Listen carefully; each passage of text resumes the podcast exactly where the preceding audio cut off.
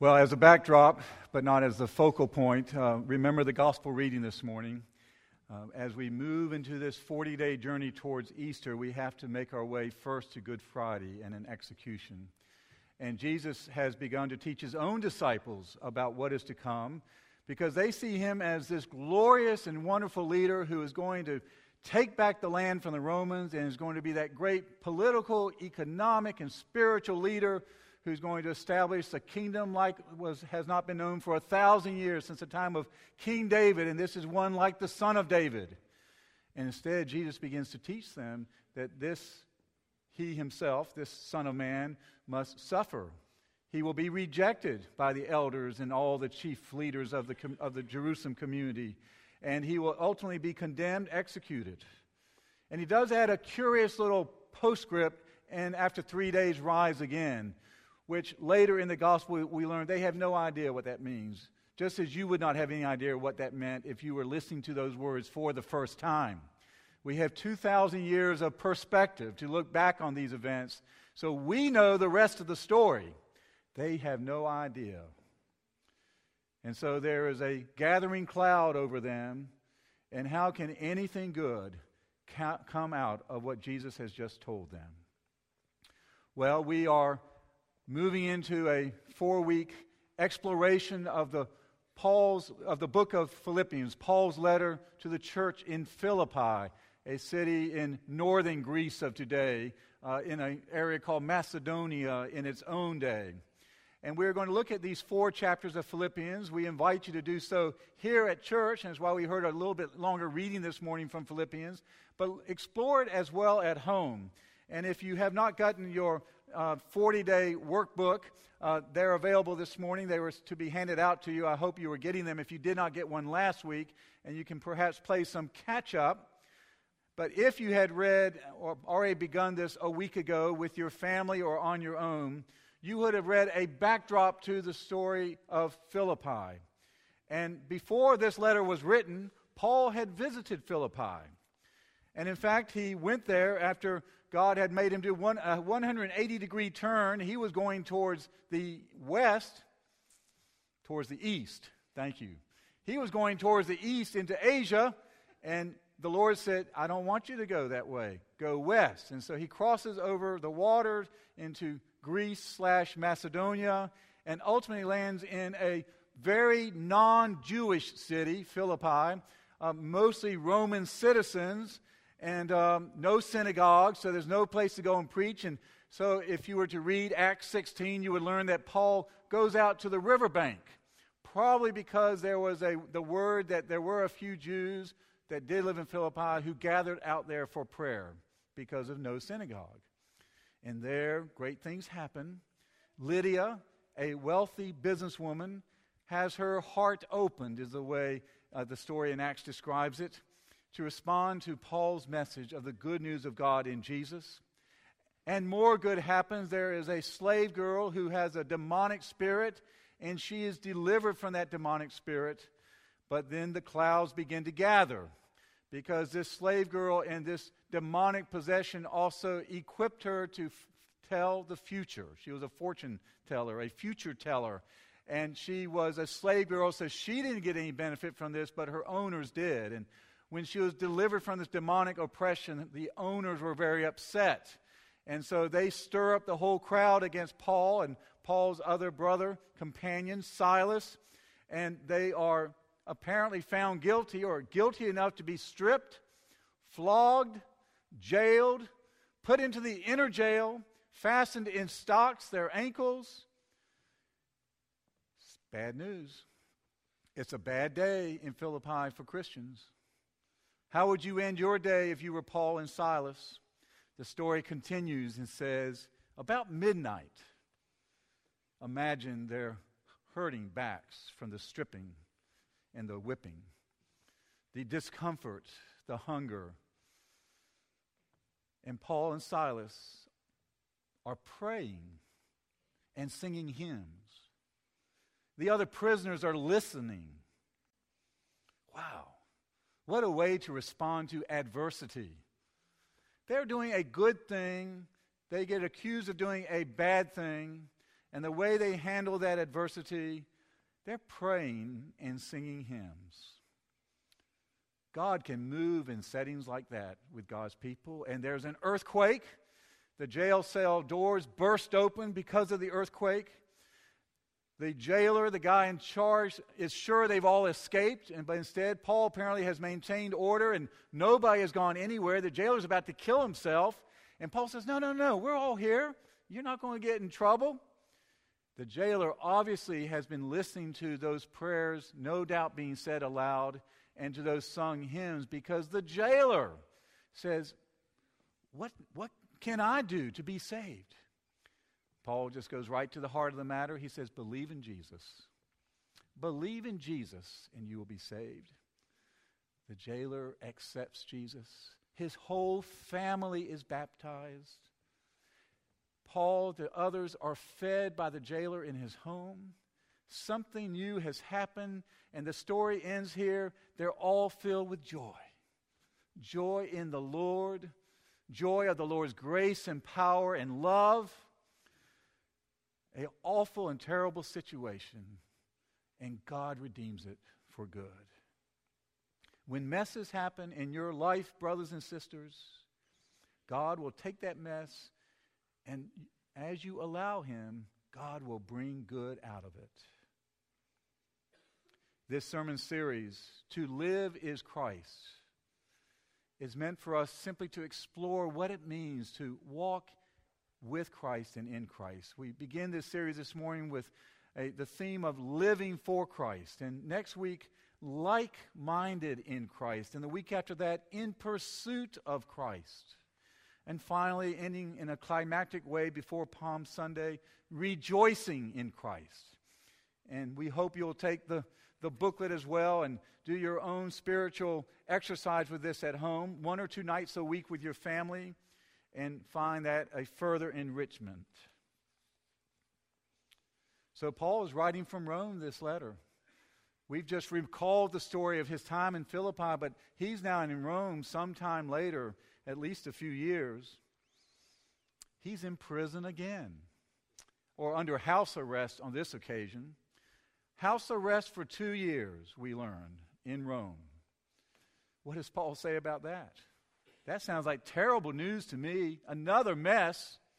What we heard this morning, Paul writes, What has happened to me has really served to advance the gospel, advance the good news. He says, Others have learned that I'm in chains because of Jesus, and they've taken an interest in that and heard about that. And he said, And what's more, those who are Christians in Rome have been encouraged to speak with courage and fearlessly, seeing how um, I've lived out this own situation myself. He said, It's all good. It's as if Paul says, I rejoice in this bad stuff in my life because I know God is going to use it for good. And I'm expecting that one way or another, this is going to turn out for the better when bad things happen. And when good things happen, as they do as well, it's an opportunity to give thanks and praise the Lord.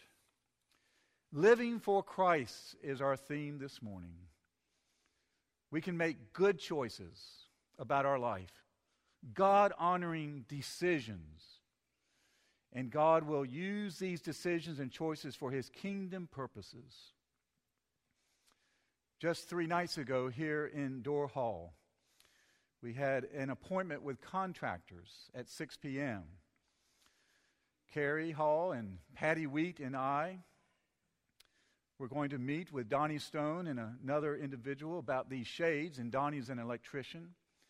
And the fellow who was coming to uh, meet about the shades and needed to meet with Donnie Stone um, was late, didn't show up for 45 minutes. Well, we could have been irked by that, irritated by that, in a sour mood by that. Donnie is simply a businessman. He could say, Well, I'm going on home. Uh, it's 6 o'clock and I've got other things to do. Instead, um, we just sat here and started talking.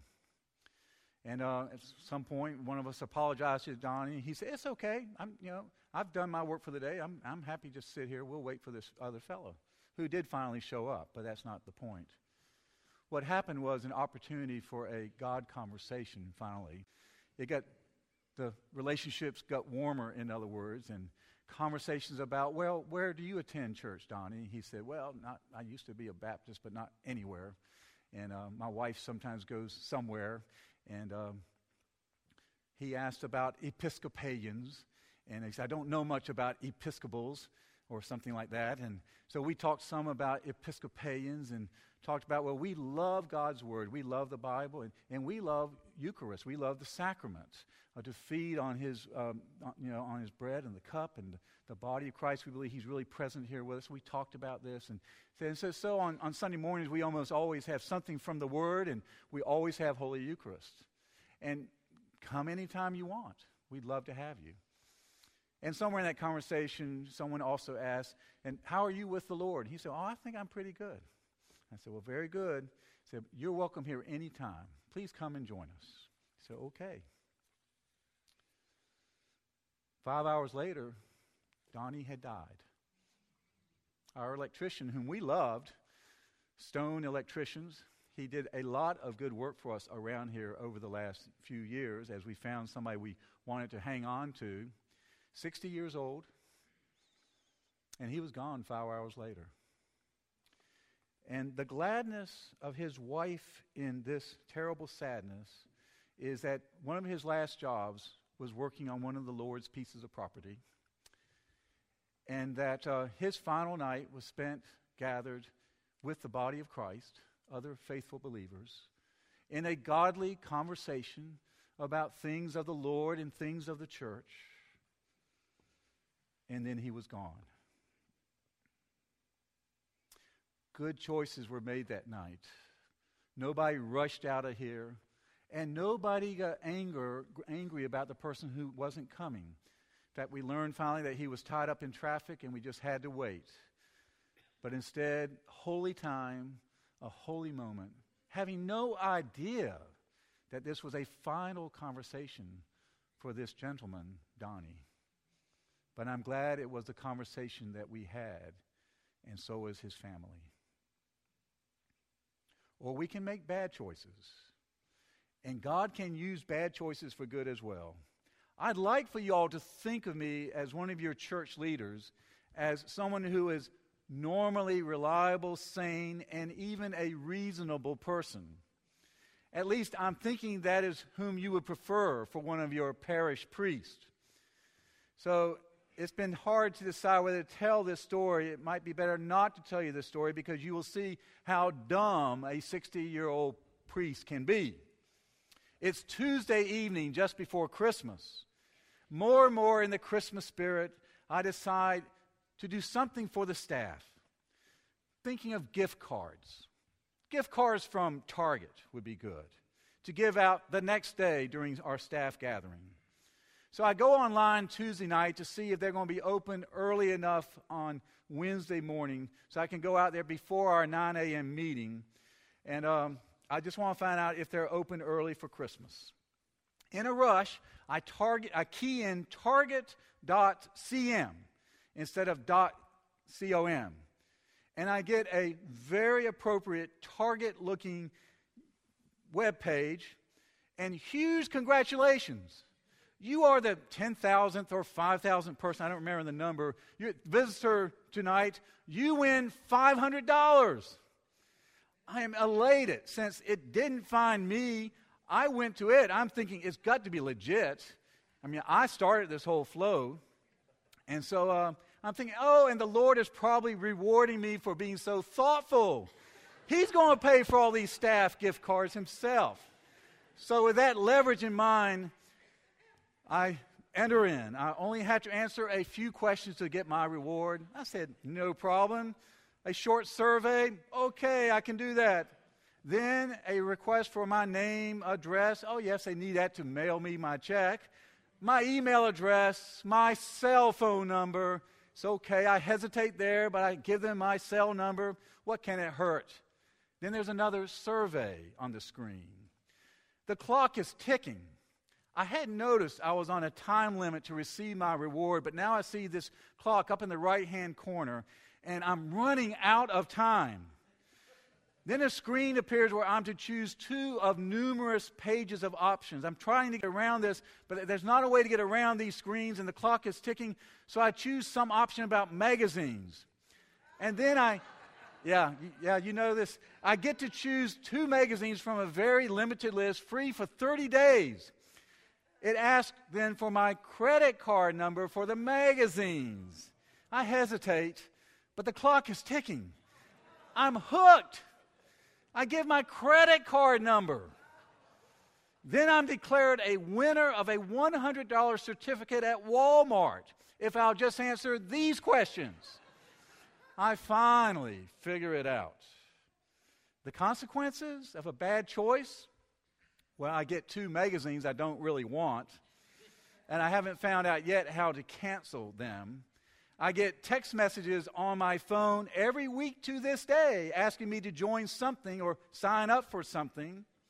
I also get phone calls from everywhere soliciting my business.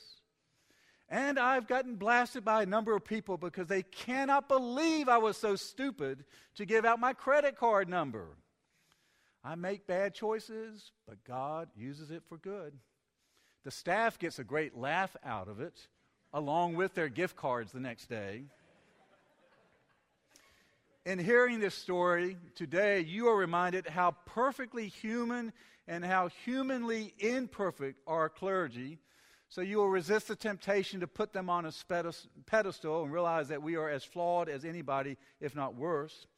I've learned an important lesson yet again, and I'm humbled, no question about that. I'll be even more cautious in the future. Already, out of that bad choice, God has brought good out of it. Living for Christ, it's all good. And all of our life expense and decisions can be used for good. Paul delivers a young girl from demonic oppression. He gets in trouble He's stripped, whipped, and thrown in prison. He and uh, Silas. They are singing and praising hymns, uh, singing and singing hymns and praying. Nevertheless, the jailer is converted. They're freed. Wow. Paul is in Rome. He's writing to the church in Philippi. He's in prison. He says this is actually helped to advance the gospel because it's all good news. Brothers and sisters, things happen. Good things happen, bad things happen. When good things happen, give thanks. Praise the living God. When bad things happen, sometimes because we've made a bad choice, sometimes they are simply events beyond our control, sometimes they are unjust and undeserved. Do not become bitter, cynical, despairing, and hopeless. That is not the Christian way or view, and it's not good for you. Instead, know and believe like Jesus as he makes his way towards the cross.